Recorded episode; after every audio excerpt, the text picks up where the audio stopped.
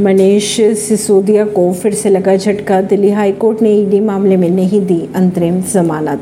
शिवसेना और बीजेपी में कोई मतभेद नहीं, जल्द होगा कैबिनेट, विस्तार, सीएम एक नाथ शिंदे ने कहा।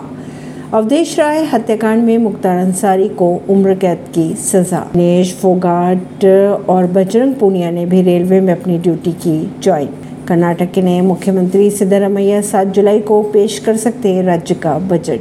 उत्तर प्रदेश में मुख्तार अंसारी को बाराबंकी कोर्ट से लगा झटका। गैंगस्टर्स एक्ट में आरोप मुक्त करने की अर्जी हुई खारिज। ट्रेन हादसा, बंगाल की सीएम ममता बनर्जी कल जाएगी ओडिशा अस्पताल में भर्ती, घायलों से करेगी मुलाकात। ऐसी खबरों को जानने के लिए जुड़े रहिए जनता से रिश्ता पॉडकास्ट से। परवीन दिल्ली से।